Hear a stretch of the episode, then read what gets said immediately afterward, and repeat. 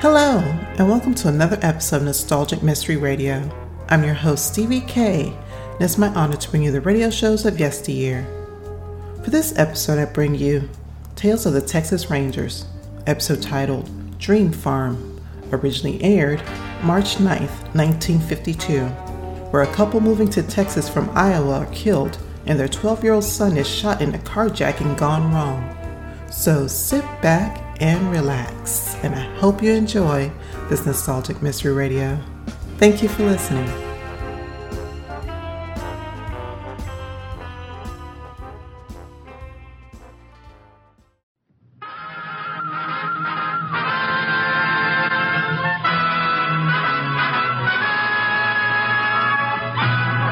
Tales of the Texas Rangers, starring Joel McRae as Ranger Jace Pearson. Another authentic reenactment of a case transcribed from the files of the Texas Rangers.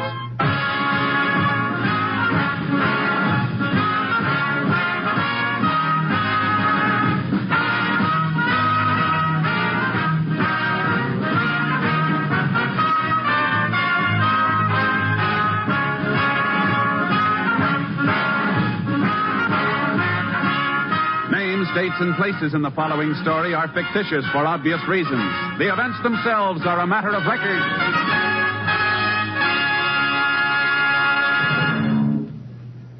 Before we bring you today's Tales of the Texas Rangers, let's turn on our microphones down the hall in Studio A here at NBC's Hollywood Radio City, where rehearsal for the Phil Harris Alice Faye show is in progress.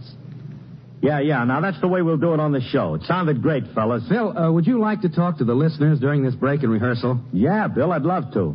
Folks, I'd just like to take a few seconds here to remind you about part of the fine lineup of entertainment for the rest of the evening right here on NBC. Right after Tales of the Texas Rangers, listen to The Big Show with Tallulah Bankhead and all of her darling guest stars. I know you'll want to hear the music and comedy The Big Show is lined up for you today. And then we come on to keep you entertained with our show, starring Alice Faye, Frankie Remley, Julius Abruzio, and some band leader, Phil, uh, what's his name? Well, r- w- please, will you slow up a minute? it's the Phil Harris Alice Faye Show, right after the big show today, and I hope you'll listen, folks. And now, let's return to Tales of the Texas Rangers. And now, from the files of the Texas Rangers, the case called Dream Farm.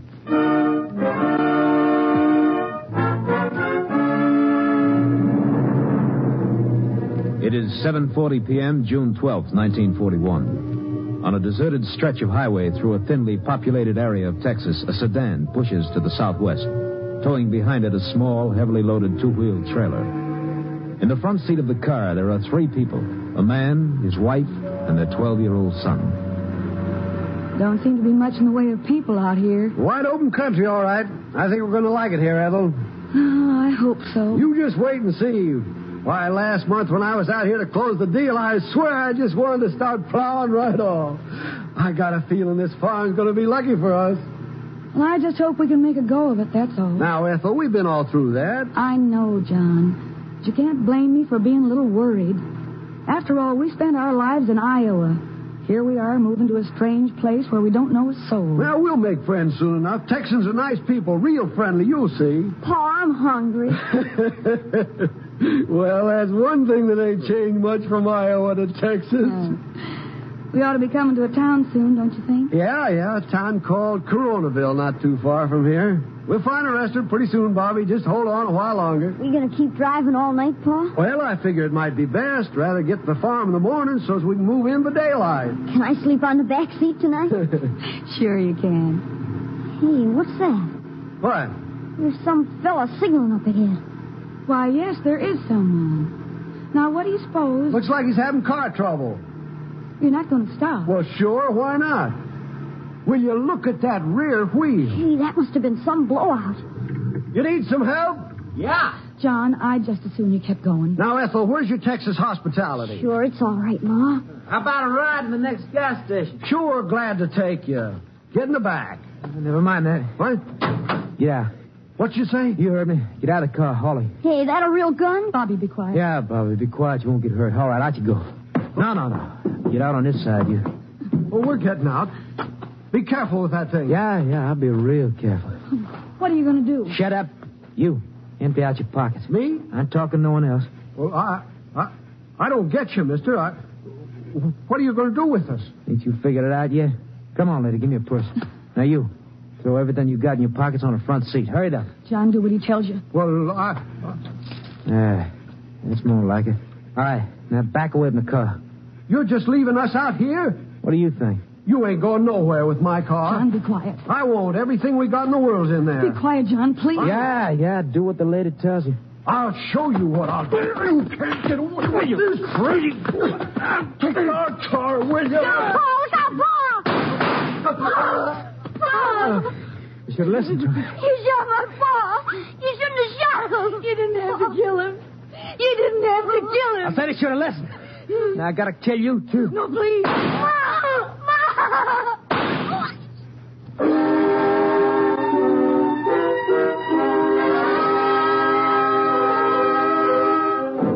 At 1.20 the following morning, the three bodies were discovered by a state highway patrolman. The two adults were dead, but the boy, although unconscious, was still alive. He was rushed to the hospital in Coronaville, and Sheriff King of Corona County was notified. The sheriff requested aid from the Texas Rangers. Ranger Jace Pearson was assigned. That you, Jays? Yes, Sheriff. Oh, I don't mind telling you, I'm glad to see you. It's a bad one. Yeah, I heard. Where are they? Well, come on, I'll show you. JP been out yet? Yeah, you ought to be along soon. Well, there they are, Jays. Not very pretty. No, never is. You been over the area yet? Yeah, didn't find much. Went over the car for prints. Looks like there might be a couple of good ones there. Well, our lab crew will be out pretty soon. They'll check them. Uh, hold your flash on the body, Sheriff. I want to have a look. How's that? Okay. Hmm. Powder burns on the clothing. He was shot from pretty close up. Yeah, same with the woman, Jace. The boy, too. You talked to him yet? The boy? Last I heard, he was still unconscious. Is he going to be all right? It's hard to tell you. Doc says he may come through okay. Mm, It's a tough break for the kid. These his folks? Yeah, I reckon they are. Aren't you sure? Not exactly. Hospital found this wallet in the boy's pocket, but these two had nothing on them. No papers, driver's license, nothing. No money either, I suppose. Yeah, that's right. Let's see what you got from the kid. A library card from Clinton, Iowa, made out to Robert Elwood. And here's a card from the Boy Scouts, Troop 47, Clinton, Iowa, made out to Robert Elwood. I already notified the Clinton police, Jace. They're trying to find out if the boy was traveling with his folks. Mm-hmm. What about this car, Sheriff? I notice it's got Texas plates. Yeah, it's on the hot car list. Stolen night before last in Rhineville. Killer could have taken their car when this one broke down. Rhineville, you said. Mm-hmm. Up north. Figured the killer's heading south, Jace? Up to this point, he was. I think I'll go into town, Sheriff. The boy's conscious. I want to talk to him. I could talk to him myself. I'll go along.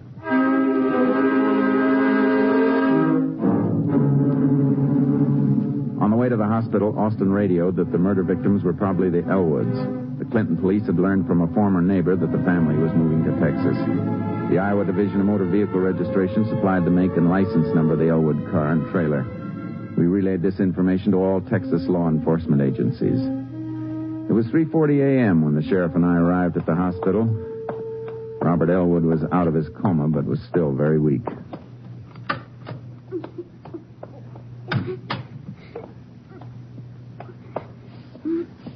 Robert, we want to ask you some questions. This is Sheriff King, and I'm Ranger Pearson. Texas Ranger? That's right. Tell me, son, you remember what happened last night? Yeah. Man killed my Pa. Where's Ma? I want to see her. Well, you can't right now, Robert. Why? I want to talk to her. Can you can you tell us what happened, son? He had a gun.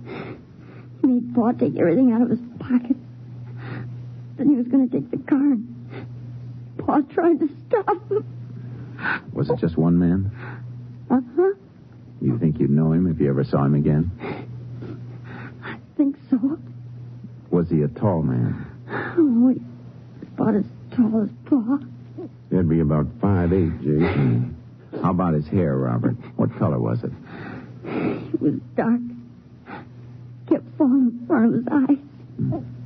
Did you notice anything different about him? Any scars or anything like that? No, I don't remember any. Do you remember what he was wearing? Uh-uh. Well, there's just one more thing, Robert. What about his voice? Was it high or low? I don't know. Kind of in between. He was real mean. I love my mom. I love my mom.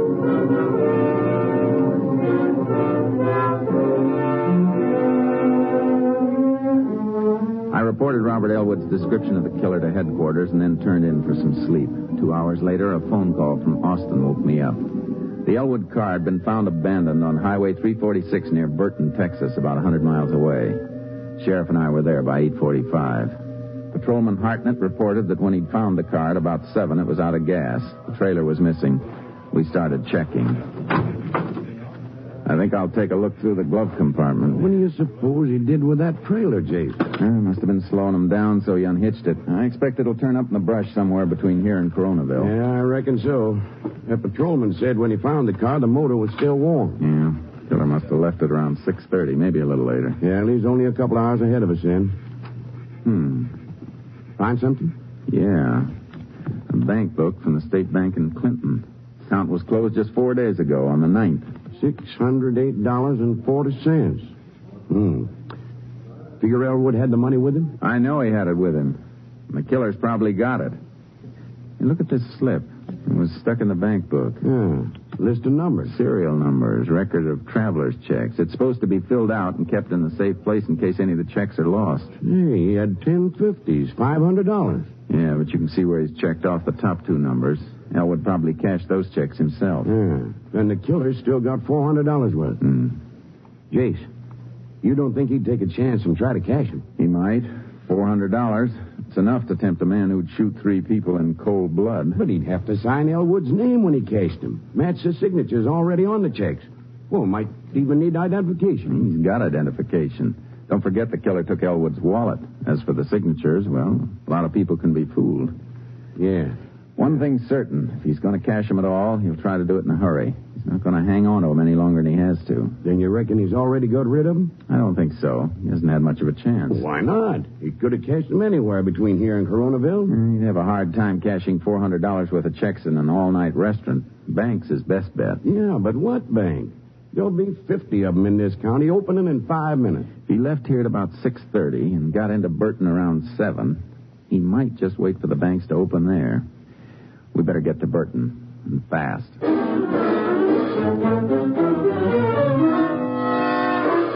There were two banks in Burton. At approximately 9.10, I dropped the sheriff at the Burton National and headed for the Burton Loan and Savings Bank a block away. The cashier there told me the checks hadn't come in, so I left instructions for him to contact me if any turned up, and I went back to the Burton National for the sheriff. Sheriff, Hey, Chase, come here. find anything? I sure did. That was a mighty good hunch you had. Checks turn up? Cashier's getting them for me now. She says a fella came in at 9 o'clock as soon as the door opened. He had the checks all right, all $400 worth. Could she give you a description of the man? Description? She knows him. Fella named Al Walker says we can find him at the sales barn a couple of blocks away.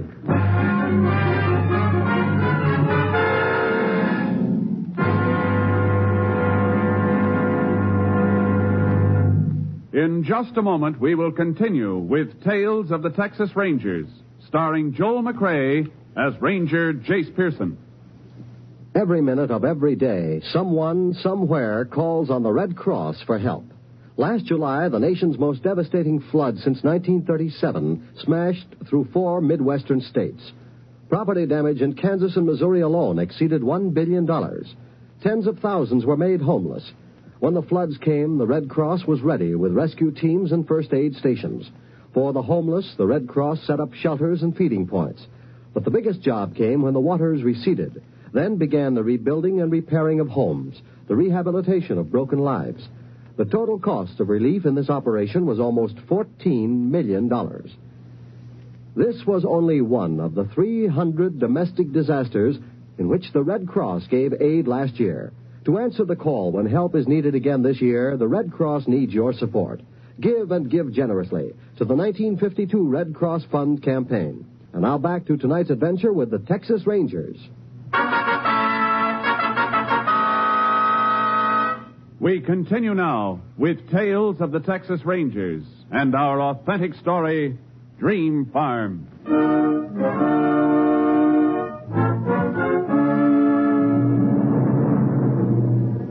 We found Al Walker at the sales barn a couple of blocks away. Sign over the entrance read Al Walker, proprietor. There was no loft, and all the feed was neatly stacked at one end of the building. A small glassed in office was at the other end. Walker was watering a couple of horses in a corral at the rear. Howdy, gents. Be right with you. All right.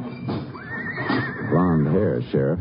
He doesn't fit the description Robert Elwood gave us. No, but he had the checks, and he was in an all-fired hurry to cash him. Uh, might be best not to mention the killing, Sheriff. Well, that's what I was thinking. Now then, gents. You're Al Walker? It's me, all right. Can I help you? You can answer some questions. All right. This is Sheriff King. I'm Ranger Pearson. Oh, right pleased to meet you. Come on in the office, James. What kind of questions? You cashed some traveler's checks at the Burton National Bank a little while ago. Yeah, that's right. $400 worth. Something wrong? Where'd you get them? Oh, a fellow brought him in this morning. He come in about 8 o'clock, just as I was opening up. Have a seat, Ranger, Sheriff. No, thanks. Did he say his name was John Elwood? Well, yeah, that's what he said. Can you describe the man, Mr. Walker? Well, I reckon so. He's a big fella. Big? About your height, anyways. Kind of heavy, too. What color was his hair? Oh, he had, uh, well, let me see now. He had light hair. Would you say it was as light as yours? Yeah, he'll co- come to think of it, it was. Uh huh. What time did you say he came in, Mr. Walker? Just about eight. You always open that early? Oh, I generally open at six. Sell a lot of feed to the farmers around here, and they do business pretty early. Went to a lodge meeting last night, though wife's out of town. Stayed out late, so I kind of overslept this morning. What time did he leave here? Oh, it was uh, eight thirty or so. I closed up about twenty minutes later, so as I could go down to the bank and cash the checks. He was here about a half an hour then. That's right. It take you that long to cash the checks for him? Uh-huh. Well, he, he, he bought something. He come in here to buy a horse. To keep a little stock, you know. Sold him a saddle and bridle, too. What did his bill come to? Was um, $150. You got a record of the sale, Mr. Walker? Why, uh, no, no. As a matter of fact, I, I didn't have time to enter it in my book. What about the rest of the checks? Well, after he paid me for the stuff he bought, he asked me to cash them other checks. I give him 250 in cash. You had that much cash at 8 o'clock in the morning? No, I always keep a few hundred dollars overnight on account of opening up before the bank does. Mr. Walker, did he sign those checks in front of you? Well, uh, well, sure, he, he signed them in front of me. Uh-huh. Let me see the checks, Sheriff. Yeah. Here you are, Jase. See the two signatures on this check, Mr. Walker? Yeah? They don't match very well. They don't? What's wrong with them? I'll take a look. You see the difference here and here? Well, it look all right to me. I couldn't tell the difference. You mean it ain't it ain't his right signature?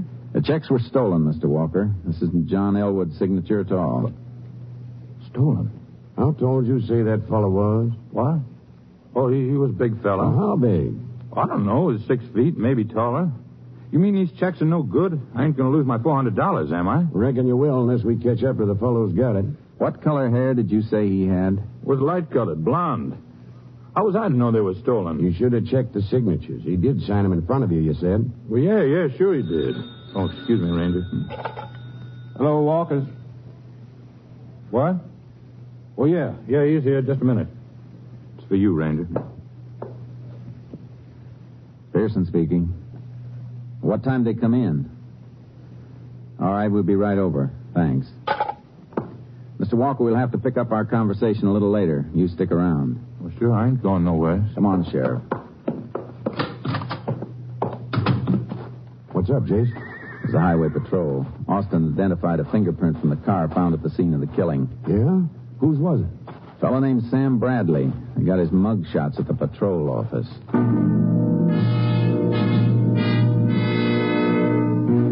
Bradley's description fit the one given us by Robert Elwood. A set of photographs had already been sent to the sheriff's office in Coronaville, and a deputy took them to young Elwood at the hospital for positive identification. Short time later, at the highway patrol office, I telephoned the boy. Yeah, Ranger, I got the picture right here. right in front of me. All right, Robert. Do you recognize any of the men in the pictures? Yeah, this is the man who did it. This is the man who killed Paul. Which one is it, Robert? This one. The name on the back. It says Sam Bradley. Thanks, Robert. You've been a big help.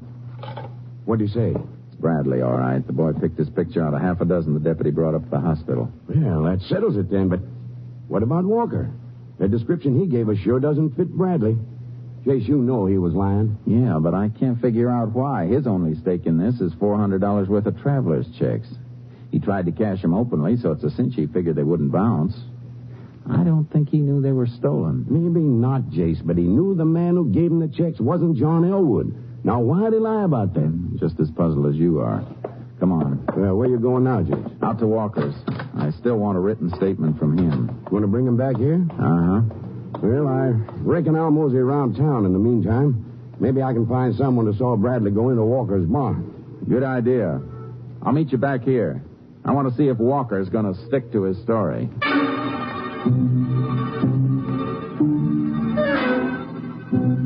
When I got to Walker's, the barn was closed up tight. I got his home address from a telephone book in a store nearby and walked back to the barn. By the time I got to my car, Walker was just driving up. Walker, Yeah? I thought I told you to stick around. Where you been? Well, uh, no place, Ranger. I, I had to make a delivery. In your car? Not much room there to haul feed. Oh, just a sack of oats, that's all. I want you to come down to the patrol office with me. What, for? To get your statement about the fellow who gave you those checks. Oh, well, what about the barn? I mean, you know if any customers come. They'll have to wait a while. You know where the highway patrol office is? Yeah. You can take your car. I'll follow you.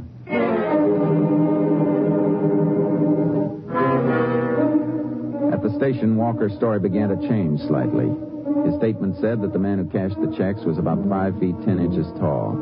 Earlier, he'd told us that the man was over six feet. It was 12 noon when the stenographer completed typing the statement, and I took it into Walker to sign.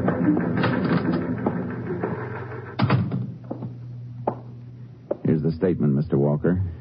You sure you don't want to make any changes before you sign it? No. No, I, I, I've been telling you the truth, Ranger.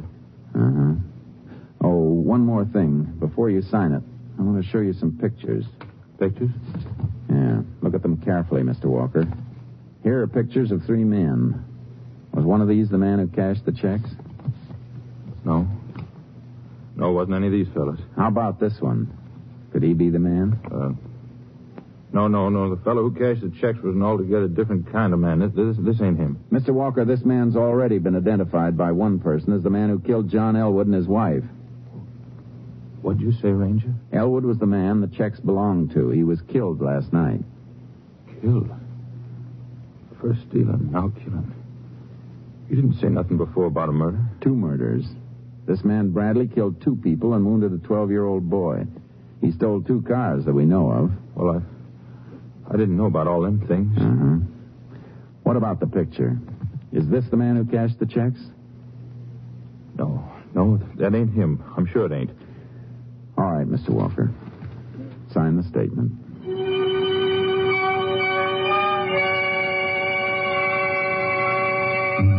Walker was afraid. He couldn't miss it. But I didn't know what was bothering him or why. After he signed the statement, I let him go. A few minutes later, the sheriff came into the office. He had a newspaper in his hand. Jace, is that Walker I just saw pulling away? Yes, Sheriff. He signed a statement, so I let him go. Well, we'd better get him right back again. Take a look at this newspaper. Hmm, Burton Herald. What about it? Uh, did Walker identify the picture of Bradley? No. Well, take a look at that item I marked. It'll tell you why he didn't. Mrs. Nancy Walker, wife of Al Walker, proprietor Walker Sales Barn, is in Fort Worth visiting her sister. Mrs. Walker is the former Nancy Bradley. Get it, Jace? I checked around as soon as I got a load of this item, and it fits. Mrs. Walker has a brother named Sam Bradley. Walker's his brother in law. We raced out to Walker's sales farm, but it was still closed, so we headed out toward his home located in a farm section west of town. Half a mile from there, we spotted Walker's car turning into the driveway and saw him rush into the house. We parked a short distance away and covered the rest of the ground on foot, approaching the house from the rear. Let's move up to that open window, Sheriff. Right, James. It was food. Nothing in the house, do you? Sam, you fool. Where you been? I've been looking all over for you. I took a bus over to Hazel, bought me new suit. What's bothering you, huh? So you're all right now spending my money. Well, I don't care. You can take the money, but you just got to get right out of here as fast as you can. You know, wait a minute. What do you mean spending your money? I thought you told me you got them checks from a friend of yours. Why, sure. What about it? You and your stories. It's just like I told you, huh? You were playing cards last night and the place was raided. This fellow was afraid if he showed himself, he'd get caught. That's why he asked me to cash the checks. I knew you wouldn't mind. So Sam, don't you lie to me. You didn't have no friend. You signed them checks. They were stolen. Stolen? I know all about it. I lied for you at first because you told me you and your friend Elwood was ducking a gambling raid. Then I find you stole the checks. Now I find there's a couple of killings besides, and I'm mixed up in it. Now you get out of here. Look who you've been talking There's been a ranger out asking questions. That's who. to. You tell him anything? Not yet. But if I didn't have to lie to save my own hide, I'd have turned you in, brother-in-law or no brother-in-law. All right, Sheriff. Cover me through this window. I'm going in. Get out of here right away. I tell you I would. I'll, I'll leave tonight when it's dark. You get out of here right now. I'm not getting myself hung for you. But you know I can't go. All right, Bradley. Don't move. Sam, it's the ranger. Well, you turn it over. Hey, behind the Drop that gun, Bradley. Throw your gun over here. Okay, Jace? Yeah, I'm okay, Sheriff. Ranger, it ain't my fault. I swear I didn't know nothing about the killing. I swear I didn't. Save it, Walker. The jury will want to know why you didn't tell us where he was. Come on, get up, Bradley. You better have some of that $400 left for a good lawyer. You'll need one.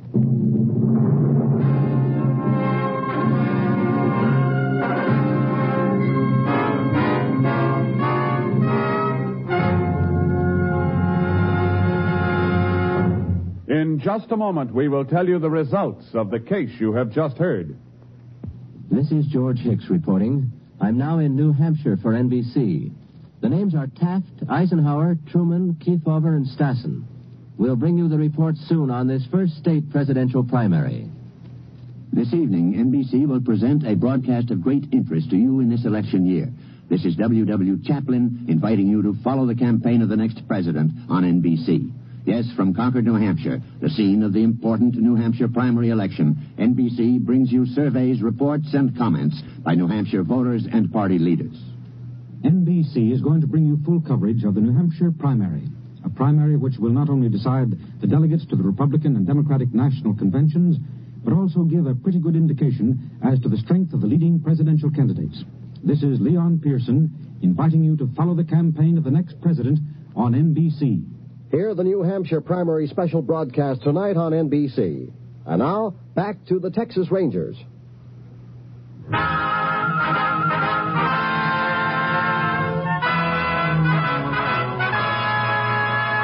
And now, here are the results of the case you have just heard. For harboring a fugitive from justice, Al Walker received a five year suspended sentence. Sam Bradley was identified by Robert Elwood as the man who shot and killed John and Ethel Elwood. Ballistics confirmed that Bradley's gun was the murder weapon. He was convicted of murder in the first degree. And on August 4th, 1942, was electrocuted at Huntsville Penitentiary. Next week, Joel McRae in another authentic reenactment of a case from the files of the Texas Rangers.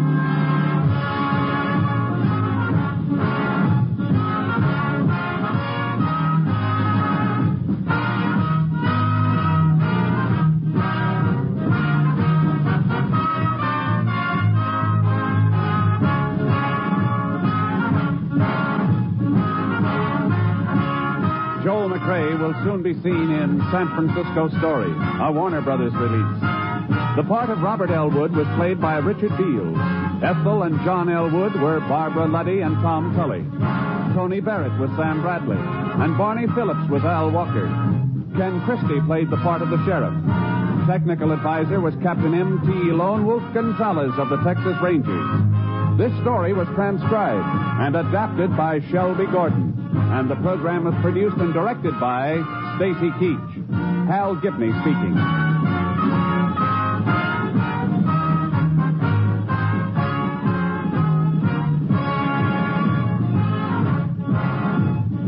Next, The Big Show brings you 90 minutes of drama, comedy, and music on NBC.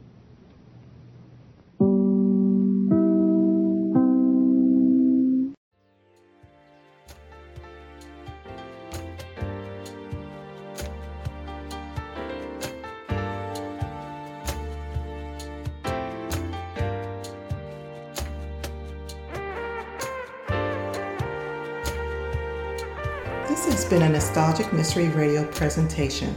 I hope you enjoyed this episode. Please feel free to like and rate this podcast on your favorite app. Also, there's a Nostalgic Mystery Radio YouTube page for your perusal to subscribe to. You can contact me by emailing me at nostalgicmysteryradio at gmail.com. I hope you have a blessed day or evening, and again, thank you for listening.